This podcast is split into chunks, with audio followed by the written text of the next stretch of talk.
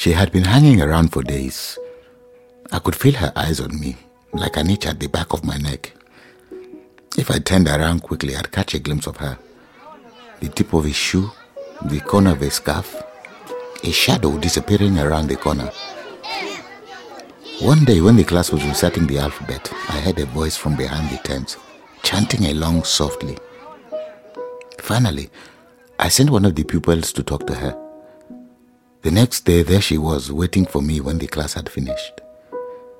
She told me she was 14 years old and lived outside the camp with her mother and brothers.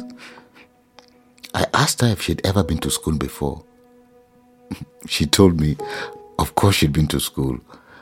She said she had the best teacher in the world, an important man, the headmaster of the school and the smartest man in the village. People came to him for advice, she told me. He was respected. I asked her what advice he gave. He said that everyone should get an education and that if you worked hard enough, you could do anything and go anywhere. He sounds like a good man. He was a great man. He was my father. She kept coming back. After school had finished, she'd appear outside the tent. We talked for a while, and over several days I came to hear her story. All four of us went to school, and even though I'm the only girl, my father didn't treat me differently from my brothers. He always said I was just as smart as them. Smarter even. My father loved telling us stories. No, he would read to us every night. He told me I could be a teacher one day or a doctor. He said I should finish school before I became a wife or a mother. Learn now, marry later, he would say. I loved going to school. I wanted to learn everything. But my favorite bit was helping my father get ready for class. We get to school early, before anyone else arrived, just as the sun was coming up. I swept the floor while he got out the books. And I remember making the dust jump and sparkle in the sunlight as I worked with the broom. My mother, though, she worried all the time about everything. Even before there was a reason to worry, she says it was dangerous for me to go to school. What if they found out? My father said they could never take away our education, no matter what they did. Do you know what she meant by that? I didn't then. And now? Yes. Now I know. I left the conversation there. I could guess the rest. I was a teacher too back in my village before I came to the camp, and I knew the risks.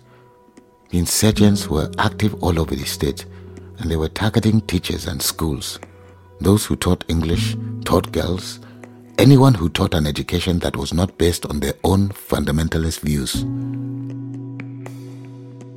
It was 5:00 in the morning when a neighbor threw herself at our door, risking everything to warn me. The gunmen were in our village, going from door to door looking for the teacher, looking for me. She told me to leave my family and go. There was no time to take them with me, and they would be safer with me gone. I pulled my children into my arms one last time before my wife pushed me out of the door, my cheek damp with her tears. Then I ran. And when I couldn't run anymore, I hid.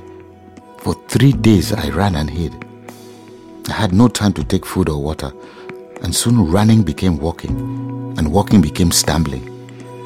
Finally, I came to a town, but when I walked down the street, all I saw were dead bodies, all men, every single one, and all the women and children gone. When I finally reached the capital, I was almost mad with fear. I don't mind admitting it. When a family offered me food and water, I was too scared to eat. That was a year ago. My family came to join me soon after I escaped. And then I heard about this camp, and I was given the chance to teach again. We are all displaced here. Some children have never been to school. Others have forgotten everything they once knew. At least here, in the camp, it is safe.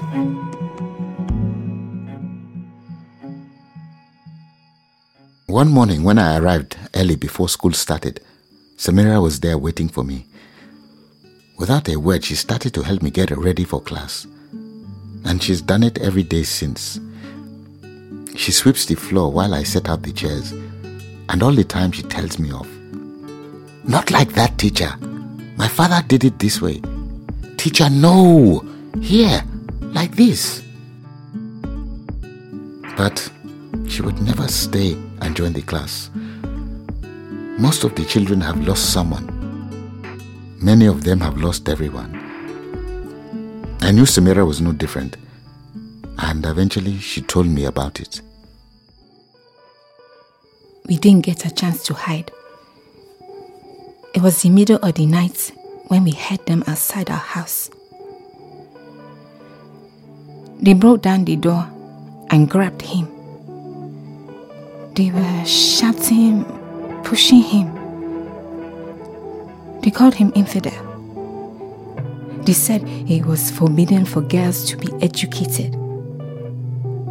They said God wanted to punish him. And then they pushed him to the floor and pointed their guns at his head. One of them stood back. He leant into the corner of the room as if to make himself disappear. He was smaller than the others, hardly bigger than his own gun. I went down on my knees in front of him, begging him to make them stop, to leave my daddy alone. And then I realized he was just a child, not much older than me. I grabbed him by his shoulders and started shaking him, screaming at him to make them stop. He couldn't even look me in the eye. And while I was on my knees, in front of that boy, I heard a gun go off. Then more shots, as if to make sure. They killed my daddy that night, right outside our house. And then they left. We ran to him, clung to him, crying. My mother was crying too, but she told us we must leave before they come back. She gathered some of our belongings and we left, leaving our father lying there. All through that night, as we ran through the bush, I heard the words of a gunman echoing in my head. "It is forbidden to teach girls. You must be punished." And I knew, without any doubt, that it was my fault they killed my father. And when we arrived at the next settlement, we saw government soldiers. I should have felt safe, but I was sure I'd be arrested. I held out my hands, waiting for them to take me away. But they ignored me and let me pass. How could they not see what I'd done? This whole generation will carry scars. I just hope to God they will grow up to do better than we did. I looked at this serious girl who carried such a weight on her young shoulders. "You didn't kill him, Samira. You didn't fire the gun. It was not your fault." "Oh, I know that now." I remember she gave me a sympathetic smile, as if forgiving me for my ignorance, and off she went. The next morning when the children arrived, Samira stayed. She took a seat in the front row as if it was the most natural thing in the world. Delighted, I smiled at her, but she gave me a cross look, so I kept quiet and we began. She's a wonderful student, smart, hardworking, utterly focused. Nothing distracts her. The tent could blow down and she'd carry on working. If I didn't send her home, she'd stay all night.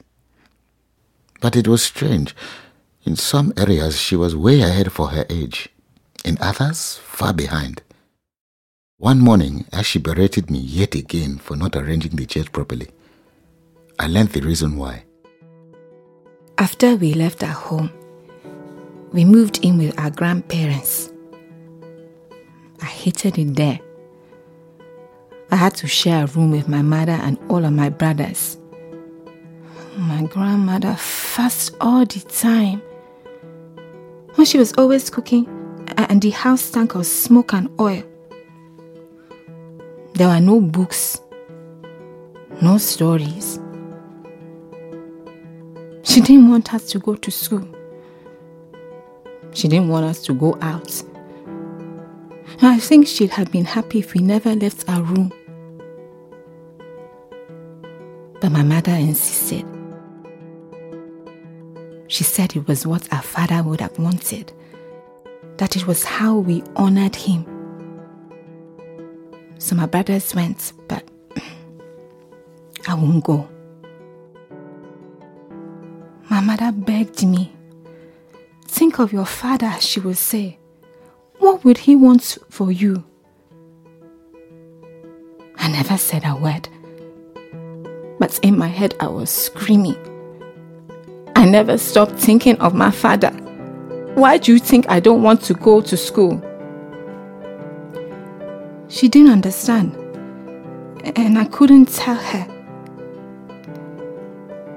My grandmother wanted me to get married. I didn't care anymore. Maybe that was all I was good for.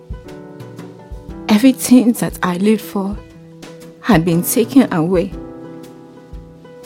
Everything that I believed in, all of it gone.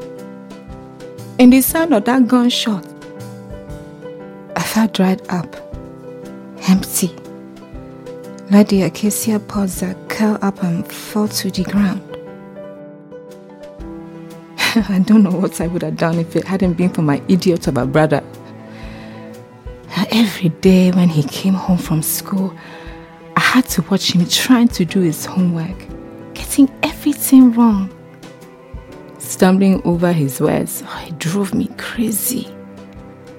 I wanted to snatch the books off him and hit him over the head with them. I would mouth the answers silently to myself at first. And then I started stealing his school books and reading them, just to see if I could still do the work. Sometimes I'd write the answers on the pages, just to annoy him. But as time went on, the lessons got harder, and I didn't know the answers. It made me sad to see my brother learning more than me. I knew I was getting left behind. I still couldn't make myself go to school.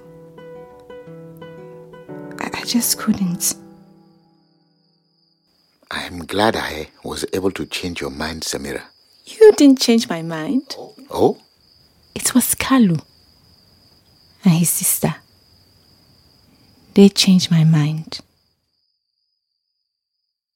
I saw him one day when I was walking home from the market. There was a group of men hanging around the jeep. As I got closer, I realized they had guns. I could tell they weren't government soldiers. They called me over, and I kept walking, with my head down, faster and faster. Then I felt someone grab my arm and pull me off my feet. He started dragging me into the bush. I tried to escape, but he was stronger than me. The other men were laughing, encouraging him, telling him to take me, telling him it was time to be a man.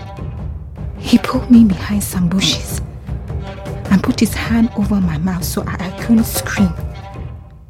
I looked into his eyes and my heart stopped beating. It was him, the boy soldier. We stared at each other. Then he let go and fell to his knees sobbing.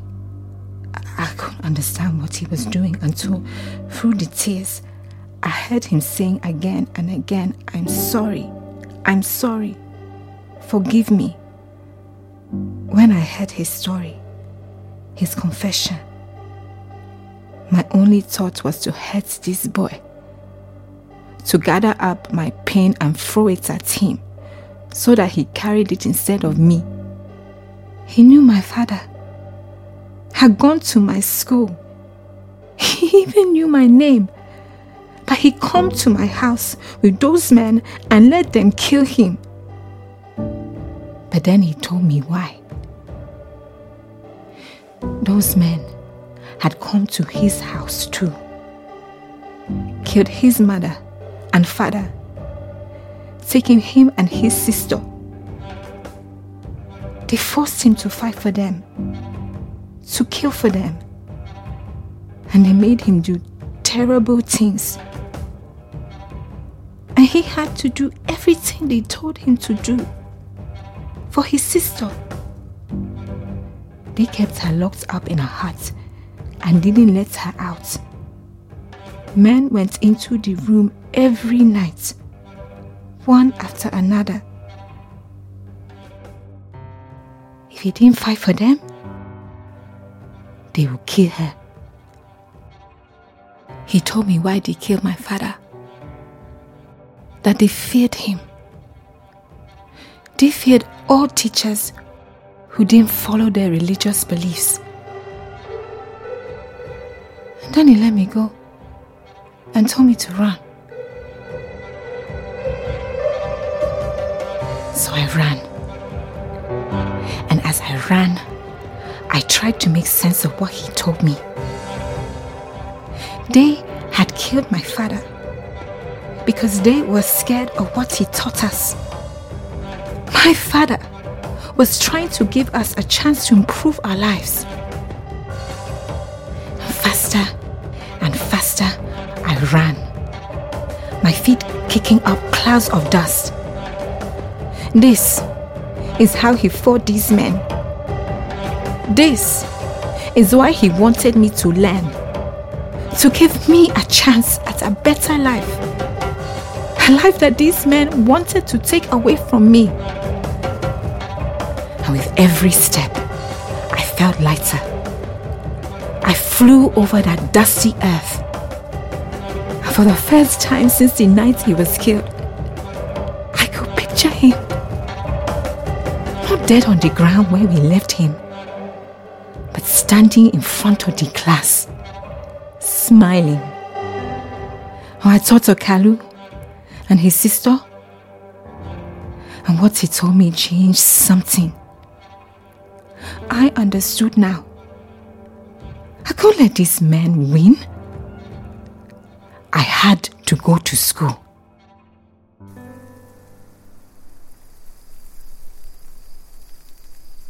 We had to leave our grandparents quickly after that.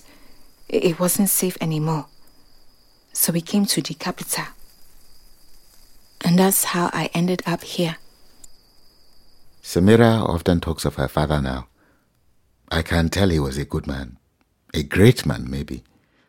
My father used to say that education is the only thing that cannot be taken from you, no matter how hard people try. Whether you can travel anywhere in the world and people will respect you. My father said that if we go to school, we can become anything we want to be. My little brother comes to school with me too now. And when we get home, we do our homework together. He's not so stupid anymore, now that I'm helping him. Every day we learn new things. Recently, we learnt about the acacia tree. When the pods fall to the ground, they don't die. They break open and inside they are full of seeds. I like to wake up early every day. I do my chores and then I run to school to help my teacher get ready for class. I sweep the floor and we arrange the chairs together. And as I watch the dust dance and sparkle in the sunlight, I think of my father.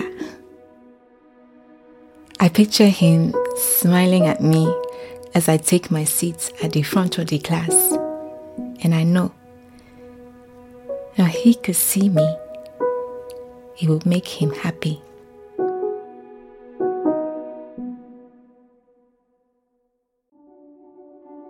Anywhere But Home is a 6-episode audio drama brought to you by Save the Children. To meet the people who inspired this story and learn more about the insurgency in parts of Nigeria, go to www.savethechildren.net/anywherebuthome. If you'd like to support this podcast and the work of Save the Children, please rate, review, and subscribe on Apple Podcasts, Acast, or wherever you listen to podcasts. Thank you. Anywhere But Home was written and created by Alexia Singh. Directed by Alexia Singh. Produced by Natasha Coleman. Sound design, editing, and music by Nikki French. Casting by Merrill and Leslie. Script editing by Ben Lambert. Recorded at One Louder Studios. The teacher was played by Richard Pepple, and Samira was played by Rhoda Afariata.